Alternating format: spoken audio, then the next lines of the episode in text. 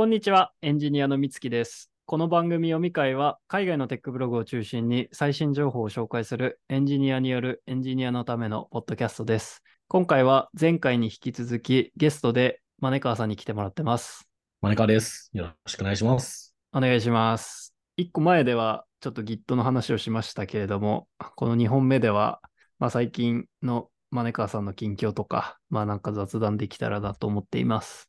はい。えっと、ちょっとね、前もちらっと話したんですけど、転職するっていうことで、で、はいやっと内定が出て、9月の1日から働きます。いや、もうすぐだね。どれくらい就職活動してたの？ああ、5月の頭ぐらいからやってたから、もうかれこれ、2ヶ月、丸3ヶ月か。うーん。あ結構長かった。大変でした。まあちょっとどれくらい答えられるかわかんないけど、何社くらい受けて、何社くらい内定いやー。うん。最初はね、あの、量より質だったんですよ。だから、誰もが知ってるポンポンって出して、よし、1ヶ月ぐらいでさっさと泣いてもらおうみたいな感じで舐め腐っていたんですけど、速攻でお祈りを食らって、でそこで心を入れ替えて、あの、質より量に変えて、何個ぐらい出した ?20 ぐらいは、以上は出したよな。ああ、そう出。して、はい。で、まあ、泣いてもまあまあまあ、5、5、6、7、8ぐらいは出たうーですん。が、最終的にそこから決めてっていう感じでしたね。えー、な、何で決めんの？そっからは。いやー、結構ね、複雑なんですけど、あの、生きがいアーキテクチャで決めて、生きがいアーキテクチャって伝わるか全くわからないんですけど。伝わってないねうん。はい。日本語じゃなくて、外来語としての生きがい英語での生きがいっていう単語があって、なんか、アメリカで何どっかのタイミングで新書で紹介された概念なんですけど、なんだったかな。あの、よくあるベン図みたいなやつがあるじゃないですか。あなたのやるべきこと、みたいなやつで、その自分が好きなことと、あの、お金を稼げることと、自分が得意なことと、世の中から求められることっていう4つのバイナリーで、まあ16章下ぐらいあるんですけど、その全部に重なるところが生きがいですよ、みたいなアーキテクチャがありまして、で、そう、その4つの評価軸で最終的に決めたっていうところですね。でもこのベン図はさ、2の4乗ないね。あ、そうそうそうそう。生きがいで検索するとね、あの、丸を4つ重ねただけのね、あの、不当なベン図が出てくるんですけども、あそれは無視していいです。まあとにかくこの、まあど真ん中の生きがいにたどり着こうよってことね。そうそうそうそうーん。ラブ。ああ、まあそうね。得意なこと、好きなこと、お金をもらえること？うん。まあそうね。だから、必要とされていてもお金が稼げないやつとかもあるからな。うん。なるほど。じゃあそれが揃ったわけね。まあ最終的に、はい、あの、もらった内定とかで比較して一番良さそうだなと思ったところに決めた。これ何？生きがいスコアみたいにつけんの？あ、そうそうそう。えっと、ええ 形式的な感じではあったんだけど、自分の中で、なんか質問をたくさんリストアップして、で、その質問に答えるんだけど、その質問がどういうベクトルを持っているかを、あの自分の中で適当に付けして、で、最終的に質問の回答と、なんか行列の掛け算みたいな感じで、面白いね。ああ、そ企業のスコアを一元化して、生き、生きがいスコアとして出して、う。うんうん。まあ、比較みたいな感じ。ああ、面白いね。これ、これ伝わってんの？本当にいやいや、伝わ怪しったよ、俺。うん。だから、とにかく質問に対して、あ、これはラブとお金だなとかいうことでしょ？そう。そう、一つの質問が生きがいベクトルを持っていて、で、それイエス、ノーで答えて、最終的に各企業の生きがいスコアを計算するっていう感じですね。え、待って、ラブと paid for を持ってて、Yes だったら1点ずつ入んの ?0.5 点ずつ入んの？あれ？そういうことじゃないか？あだから各質問ごとに、そのベクトルのノルムがあるじゃないですか。それを、まあ1になるように一旦正規化して、ああ、そういうことか。0.5、あとなんか0.5ってことか大。事な質問があったら、ちょっと自分で勝手に重み付けするとか、そんな感じ。俺でもそうすると同じ問題が大量にあったら間違って加算しちゃうな。あ、鋭いですね。そう。だから、そこはね、質問の準備の時に気を使う。ああ、なるほど。うんその、あと、まあ単純に、うん。その重み付けを考慮した上で、その質問が大量にあったら、まあそこが自分は重視してるんだなっていうことで割り切るとか。なるほど。確かに確かに。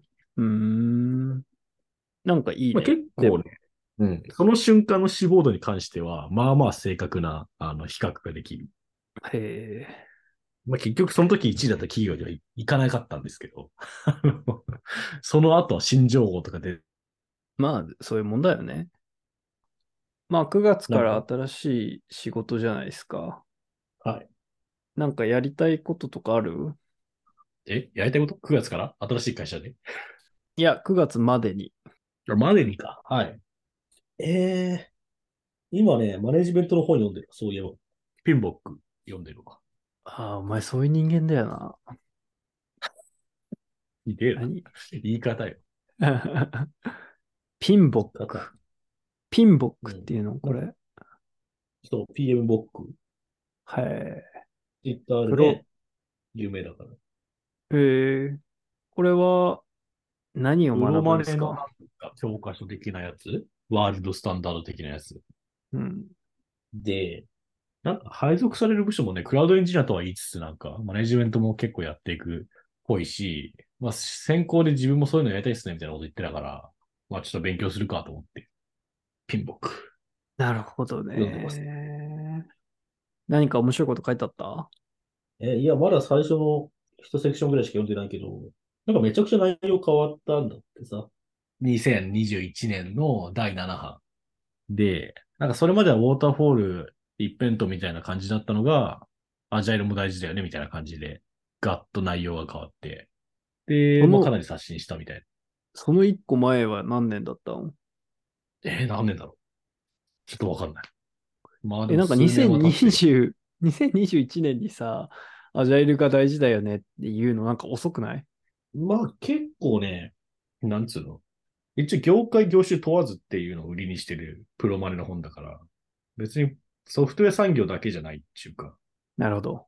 なんで、まあ別に工場建設とかそういうタイプのやつもあるし、まあまあそこは別に普通かなとは思うんだけど、そのウォーターフォール。とか。うメインんうん。はい。まあプロジェクトマネジメント全体の、なんつうの、聖書みたいな 立ち位置よ。うーん。なんで、まあせっかくなんで読みますか？みたいな感じ。読み替えでもぜひどうぞって感じですね。怪しいな。怪しい？まあ、エンジニアではないかもね。ちょっとむずそうだな。むずいはむずいね。結構ね、ふわっとしてるから、基本何？原理原則ベースで紹介してて、なんかハンドブックとか実例ベースの本ではないので、なんか経験がある人が、なんかね、友達とか NDA 結んだ相手にいろいろ話す分にはめちゃくちゃ面白い土台います達と何 ?NDA? あ、だからその、実例を持ってる人が、それをベースにして語る分にはめちゃくちゃ面白いと思うんだけど、ああ、そういうことか。あその本の内容だけで喋るとすごい薄っぺらい内容になると思う、多分。あ、はいはい。これって確かにあったよね、みたいな。まあ、それあるよな。だからなんか、そういうのって結構難しいよね、順番というかさ。なんかそれだけ読んでも、やっぱ抽象化されてるかわかんないことがあるじゃない？うん。で、実際に実体験としてあって、ああ、こういうことなのかっていうのがあるから、まあ、両方をやんないといけないっていうのはそうだと思うけそうど。うんだから僕も何社か経験したから、ある程度いろんな顔は覚えているので、その、プロマネの中のなんか、立ち位置みたいな顔で何人かしょその本の中に出てくるんだけど、ああ、じゃああの人っぽいな、みたいな感じで、読み進めてるから、まあイメージは湧くみたいなう感じ。ん、うん、なるほどね。えー、いや、でもどっかで扱った方がいいよ。あ、本当？まあ内容、スタンスはあるけど。いやー、でもそうなんかもね。いや、エンジニアはね、やっぱね、どうしてもね、キャリアパス的にマネジメントやるのやらないのっていう問題は 出てくるから。うん。いや、なんか、まあ人間だからな。人間だからね。はい人間関係だからさ、はい結構むずいよな。むずいんかだよね。人間関係の話だから、教科書に、まあなんかこういうことに気をつけようみたいな、こういうことするとこういうふうに取られる、あ、ごめん、なんか全然内容分かってないわ。これマネジメントのまあ本だっけ、うん。プロジェクトマネジメントです。まあ、その中でプロダクトとか、その中のいろんな人とか、プロセスとかツールとか出てきて、そうか。どうやって、ピープルマネージメントだけじゃないか。はいそういうことか。はいはい。そうピープルも入ってる。うんうんうん。まあ、必要になった読むわ。そうね。どうなんすか？なんかキャリアパス的には、もうコードあんま書かなくてもいいかなみたいな感じになってきました？っていうか、いい加減なんか、パソコンのエラーとかとなんか向き合って調べるのがめんどくさくなってきた。ああ、そうなんだ。えいや、結構ね、うん、そう。あ、なんか、最初は人と話さなくていいからコンピューターいいなって。エラーをちゃんと調べて出たら原因わかるしいいなと思ってたんだけど、なんか最近はなんか、人と話してあれこれ決めた方が、もう割と吉野にやってくれるし、あの、柔軟だなっていうふうに思うようになってきて、多分そこの辺はなんかあれですね。あの、スタンスが変わってきた感じ。ー、うーん。ありますね。だいたいエラーで検索してもなんかそんなに、コンテキストが複雑すぎてなんか、ね、エラー解消できないわみたいなことが多いと、じゃあ全部チャット GPT にやらせろみたいな気になってくるから。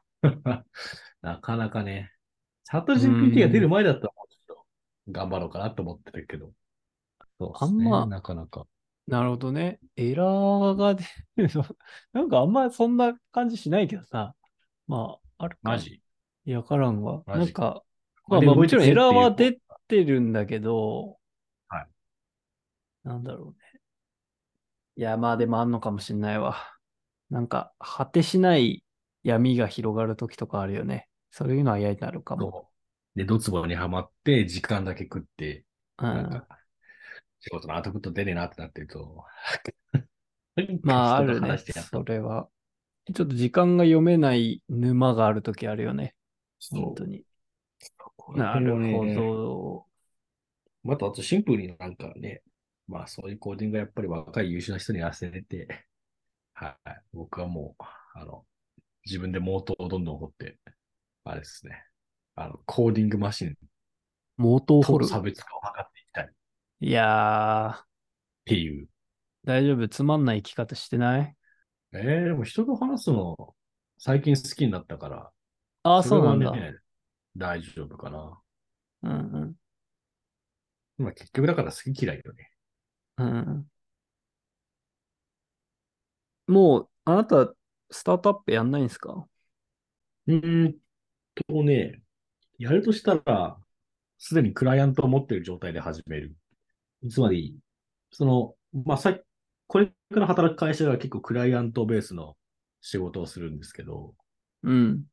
まあ、その中で、割と業界とか、業態に対する理解を深めていって、まあ、どっかのタイミングでジョイントベンチャーが作れたら、まあ、話は早いなっていうイメージ。なるほどね。そういうことか。まあ、それも大事だよね。うん内部が分かってると。結構そう、そうなんですよ。この就職活動で自分がいかに持たざるものかということを痛感したので、うん。うん。まあ、ゼロからスタートしなくてもいいなっていうのは、なんか、感じた。うん。それはあるね。どうですか、美月さん。うーん。そういう意味でなんか、まあ、フォーカスしたいエリアはようやく決まって きて、まあ、ちょっとどうなるかまだわかんないんだけど、まあ、それをちゃんとややりたいけど、なかなか、まあ、それ、それこそ業界知識ないしどうしようかなみたいなとこもあるけど、うーん、そうだね。まあ、コツコツやっていくしかないかなという感じで並行してやってる感じかな。あの、スタートアップ。プで働いてるんですよ、今。ああ、なんか前言ってたね。ああ、言ってたかもしれないね。うん。うん。そう。まあ、それがなんか結構 2B い。や、あの、詳細は聞いてないんだけど、うん。なまあでも、一人目か二人目のエンジニアとしてやってるっていう。ああ、そうだそうだそう。うんうん、そう。二人目、二人目。そうか、声かけたんだもんね、俺が。そう。そうね。いや、まあでも、そうね、やるしかないから、まあ面白いと思うし、ちょっとやってみようかなって感じで、まあちょっとなんか、具体的な内容、あまあ具体的な内容も話すか。せっかくだしね。別になんか隠したってしょうがないから。なんか結面局、なんか、まあ1年間フラフラして、なんかいろいろ、例えばなんか農業でなんか面白いからやりたいとか、あとは観光業でとか、なんかやってみようとしたけど、まあ最終的に今後10年本当にやるなら、脱炭素が面白いかなっていうのはやっぱり思って、うんうん。で、フォーカスとして5月くらいになんかまあもうそこで決めて、まあ自分でやるにせよ、自分でやるか、それか、まあこれ自分で掘っていくうちにさ、まあ絶対自分と似たようなことをやりたい、いい会社ってのがきっと見つかるかなとも思ってて、なるほど。その、うん、その両面からやろうかなっていうことで調べてて、まあ結構なんか、うん、基礎知識もキャッチアップしないといけない部分も多くて、あれだったけど、うんうん、で、まあなんか最終的に今注目してるのはなんかビルのエネルギー消費改善みたいなところが面白いかなと思ってて、へえ。そうそうそう。まあビルってかなり、まあ広い表現になっちゃうから難しいんだけど、なんか排出量の40%くらいを占めてるって言われてて、ビルからの。まあどういうビルかによるからあれなんだけど、まあ自動車とかと同じくらいインパクトがあると、もっとインパクトがあるかもしれないみたいな感じで。で、なんかビルの難しさっていうのが、こうなんか、もういっぱいあるじゃない？ビルが。はい。世の中に。で、古いビルは、それが建てられた時の状態の設定のままでなんか、う稼働していて、で、ビルが何にお金、あの、エネルギー使ってるかっていうと、空調システムとかなのね。まあ、あと電気か。うんうんなんだけど、そのまあ空調システムの設定っていうのが、その、従来のなんか人手で適当に決められた設定でやっていて、で、それっていうのはなんかエネルギー的に見るとすごい無駄が多くて、で、今ちゃんとなんかその、なんていうかな、空調システムをなんか制御するための、まあ、細かなデータを取るためのセンサーとかがいっぱいあるんだけど、まあ、なんかそういうのををちゃんと使って古いビルでもエネルギー効率がいい形に動くようにしないといけない、しようっていう動きが結構あるみたいで、なるほど。はい。まあそこ面白いかなと思ってんだよね、個人的に。まあなんかそういう、まあフィジカルな世界なんだけど、ビルっていう、まあなんかデータをつなぐことで、まあデジタルの世界に行って、で、それを元になんか最適化できて、それをフィジカルの世界にフィードバックすれば、なんかめちゃめちゃその削減の大きいインパクト、30%、40%エネルギー効率が変わるっていうのを海外の事例では言ってて、なんかそういうのを実現、うん、なんかね、ちょっとね、それがどうして具体的にそんな変わるのかっていうのはつかみきれてないんだが、まあなんか面白いだろうなっていうのは思ってて、うんうん。で、なんか具体的になんか病院の人とかにもちょっと話聞いたりしたんだけど、まあ、実際にこうエネルギー、今電気代がすごい高くなってて、で、毎はい月めちゃめちゃその電気代のコストをかけてるっていうペインは持っているんだけど、結局なんか、それがどう使われてるかも分かってないし、どう電気を使ってるのか分かってないし、で、なんかまあ空調とかもうん。絶対改善の余地あると思ってるけど、みたいな感じで、なんかもう手がないんだろうなっていう、なんかそもそも把握できてないんだろうなっていう感覚があって、うんうん。なんかそういうとこから、じゃあまず、どういうとこに電気使ってて、で、空調システムはどういうとこに無駄があるのかっていうのを把握すできるような、まあ可視化なりそういう、なんていうかな、ものを入れていきましょうってとこからなんか始められて、実際に改善するとこまでいけたら面白いかなっていうとこですよね。はあ。確かに。いや、そのアプローチはね、すごいストレートフォワードな感じがしていて、うん。まあ、あの、それができたらインパクトでかいだろうなと思うし、実際にやるの難しいだろうなとも思うんだけど、そうそうそう。それを、うん、今どうやってるのか、すごいそうだね。気になります。そうそうそう。だからなんか今はそれ必死にさらってて、まあだから海外のはい。そのケーススタディもそうだし、今じゃ日本で、まあその、まあビル管理システムって言うんだけど、まあそういうのが今どういう状況なのか、それがどれくらいなんか、じゃあ例えばクラウドでもうデータなんて見れるようになってますっていう状態なのかって、多分全然そんなことはなくて、まあどこに入る余地があるのかっていうのは早く探って、とにかくね、なんか一個見れればかなり違うと思うんで、その業界知識の得方が。なんかどっかから入って始めたいなと思っているって感じですよね。前言ってたその会社っていうのが、その一人目二人目のエンジニア。あ、それでも全然別よ。それは、なんか、全然別か。はいはいはい。うん。まあでもちょっと近いんだけどね。へえ。どっちはバイト。うん。なるほど。まあ本命は？まあビル、本命、うん、まあそうだね。その並行だね。まあでも、早くこれをはっきりさせないといけないなって感じだね。うんうん。商業ビル持ってる人いないかな いや、いっぱいいると思うよ。なんか。小学校の同級生がなんか商業ビル持ってたな。そのぐらいああ、そうなんだ。うん。リースしてんの、そのテナントに？すごいね、その人。多分買ってる。うんちょっと小さいやつだけどね。あとは別に商業ビルじゃなくても、別にスーパーマーケットとかでもいいわけですよね。ある程度。ああ、なるほど。うんそう。かまあ建物ってもう山のようにあって、まあどのサイズから入っていくかっていうのはもちろんめっちゃ重要なんだけど、一番いきなり急になんかピカピカのでっかいところを入れるっていうとなんか怪しいとは思うね。うん。まあその辺の領域もちゃんと見定めないといけないんだがうんうんうんなるほどね。それだとやっぱり 2B の、まあどっか 2B のっすよ。ああ、実際に自分が入ってってこと？まあいいのが見つかればそうなんだけど。うんまあね。そう。いや、だからスタートアップから入るか、会社から入るかっていうのはね、結構ね、あの、激論が交わされて叱るべきテーマだと思うんだよね。うーん。激論が交わされるべきだね。いいよ、激論交わそうよ。激論を交わすべきだと思っている。うーん。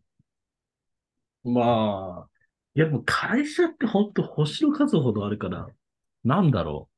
あるんじゃないのって思っちゃうんだよね。ああ、今やる、新しくやろうとしてることをやってるようなところがってことだそう、よね。まあ、あの、ビルマネジメントの会社から入る必要はないと思うんだけど、例えばその、小規模な電力小売企業から入るとか、うんうん。なんか、あとは、まあ、配電とかやってる会社もあるわけで、うーん、あ、でもそうだな。だから、なんか、鍵となるブレイクスルーを、確かに、自分たちで作れれば、こういう顧客基盤を持ってる企業にガンガン連携させて、売っていくことはできるかもしれない。シーズよね。うん。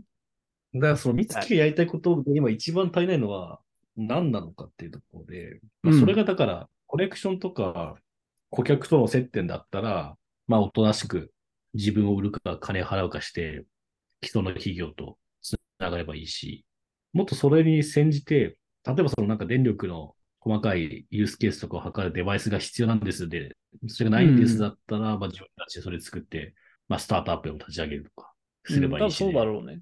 うん。うん。ソリューションが多分そもそもね、あんま確立されてないと思うん、じゃあシーズがそもそも世にないう。感じ。いや、世にはあるよ。世にはある。アメリカにはいっぱいあるよ、きっと。アメリカでいっぱいある。じゃあタイムマシン経営できるじうん、そうだと思うよ。でもそのアメリカのサーベイもな、ままなってないっていう雑魚。ゃん。ああ、そういうことね。はい。だからそれを今そこも急ピッチでやろうとしてるっていう。まあ、勝ち筋が明確に見えてるんだったら、そうね。それは、まあ、スタートアップでやった方が、まあ、リターンもでかいし、ええわなっていう話。ん？じゃあ結局今一番必要なのは、顧客基盤。違います。あ、違う。その海外でやってることを、じゃあ私ができますよとはなってないってことだね。なるほどね。ああ、うん結局そこでやっぱりな。うん。なるほど。えじゃあその海外の会社で働けばいいじゃん。うーん。まあ、それはあるかも、無茶ぶりね。無茶ぶりです。無茶ぶりって分かった上で言うけど、だから、難しいんですよね。なんか。さっきの生きがいアーキテクチャで言うと、その、なんか、スタートアップってめちゃくちゃそのリターンに張ってるイメージがあって、まあ人によると思うんだけどね。あの、いやただまあめちゃくちゃ、うん、そんなことないよ。リターンに貼ってなくて、それなら偉なんか偉いね。変えないといけないと思ってるから変えたいんじゃないですかね。別にどうでもいいんですよ。やばいね、やばいな。すごいな。あ、僕はね、めちゃくちゃそのリ、めちゃくちゃでかいリターン得るためのシステムだと思ったので、そうか。そうか。なんかそういう手段を持たないのが変だと思うからう、ん。うん。いや、もったいないよなって思うし、石炭バカみたいに燃やしてるわけだから、なんかうううんうん、なるほどね。なんか世が変わるべきように変えていきたいっていう。こういうことですね。うん。なるほど。それは大事だね。めっちゃビジョナリーだね。はい。大事だね。あ、ダメだ。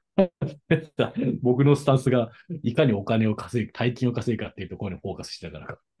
そりゃ合わねえわけだなっていう感じです。なるほど。まあこれもでも2ヶ月後には変わってるかもしれないから、ちゃんとやりますよ。うん。そのサーベイとソリューションを。いや、まあ、ちょっと入り込まないとは始まんないね、これ。まあサーベイもそうなんだけど、このサーベイはそもそもなんか話持ってくための理論武装がないとどうしようもないからやってるだけで、はいそれが揃い次第いろんなとこに話聞きに行かないと始まんないだろうなっていうやつかなっていう感じがしますね。で、一個始まると多分全然わかんなかった、分かってなかったなっていうのがあると思うし、でそうすればもっと進んでいくかなという感じはしますなね。るほどね。うんだからそれを早くやりましょやりましょう。うん。こんなとこですかね。すいませんね。なんか、う。ああ、2時間もちょっとね。いやいやいやいやいや。な激論を交わせなかった？ちょっとね、若干すれ違いはあったから、それはでもね、あの、よくわかった。あの、そうか。リターン求めてないのか。求めてはいるのか。求めてはいるけど、コアじゃないかな。てか、大きいと思うし、その話聞く限り、まあ、ものすごういん。電力代払ってて、じゃあ、例えば5%減っただけでも、ものすごく大きい改善。が起うんきて、まあ、インパクトが大きいと思ってて、まあ、インパクトが大きければ当然ついてくるから、まあ、お金はなんかいっぱい稼ぎたいというよりも、まあ、心配なく暮らしていければ別にそれでいいから、うん。すごい。ちゃんと首相。面白いことやります、やりたいっすね。面白いことやりたいだけですよ。面白くないことやりたくないし、面白くない人と別に働きたくないし、まあなんかちゃんと、それはね。なんか、例えば、まあ昔、ななんだろうな。まあ今の自分が、例えばなんか3年後の自分を見て、まあ面白いことやってんねって思うようにやっていかないといけないですよね。ああ。偉いな。なんだよ。そっか。いやいやいや、自分、僕のモチベーションはね、あの、何もしたくないっていうのがまずコアにあって、あの、寝て遊んで暮らしたいっていうのがコアにあって、そのための解放としてお金持ちっていうのを想定しているので、うん。あの、何もしないで済むならそれに越したことないっていう、あの、クソ、く、く、クズなんですよね。だから、まあ3年後なんか真面目にお金稼げたらそれだけでも偉いみたいなところもあったけど、そうか、スタンスが全然違うね。あ偉いね。偉いわ。偉いとか、ある、あるんですか？まあ別に、やりたいことがあるだけで偉い。僕からすると。あるだけで偉いですよね。うん。な、なん、やりたいことがある人はやっぱりね、仲間が集まるんですよ。ちゃんと、その、やりたいことやってる。ここがね、うん。まあ、本当にやりたいことやってたら成功すると思うし、なんか応援したくなるんですけど。いや、すごいな。僕、それがないので、やりたいことがないので、何もやらなくて済むようにお金を稼ぎたいっていう、まあ、やりたいことあるじゃんみたいな盗作した感じになるんだけど、うーん、すごいね。すごいね。すごいね。すごいなまあ、その、うん。うん難しい。ああ、なんか話が、話がね、ちょっとうまくまとまんないな。ちょっとこれ、これは、おいおい。もう飲み会の席やん。これ完全に。ポッドキャストじゃない。そうだね。いや、そうだね。はい。ちょっと、いや、まあ、でも、飲み会で話す。そうだね。なんか、会いましょう。また、どっかで。そうね。はい。転職祝い。ああ、別にいいけど。はいや。った。転職祝いだ。そうだね。まあ、深い目な感じで。はい。やりたいことあるんでしょ？前川も。だから本読んでんでしょ？なんか、そんな。強いて言うんだったら、チヤホヤされたいとか、そのぐらいですよ。もう、でもそれもいいじゃない？なんか、チヤホヤされて、何もしないでチヤホヤされたい。山ちゃんみたいだね。何それ？山ちゃんって。山ちゃんってどの山ちゃんだ？山里、いなんだっけ？何回キャンあの、うん、そうそうそう。なんか去年の、あ去年じゃない、昨シーズンのドラマで、ちょっと南海キャンディーズ山里とオードリー若林の半生を描いたドラマがあって、えモテたいんですって言ってた。山ちゃん。芸人になってモテたいんですって言ってたよ。だから。大丈夫だよ。あのドラマおすすめなんで、機会あったら見てください。え、どのドラマで名前はだが情熱はある。情熱面白いよ。うん。偉いな。もう名前、そのタイトルだけで負けているわ。確かにな。情熱ない、ないんで。はい。まあ、ちょっとじゃあ見てみます。はい。はーいお。疲れでした。いや、面白かったおです。疲れした。あ、どうもどうも。なんか、はい。どんな、どんな成果物になるのか怖くてしょうがないけど、はい。楽しみにしてます。はい、ありがとう。じゃあね。はーい。お疲れです。はい。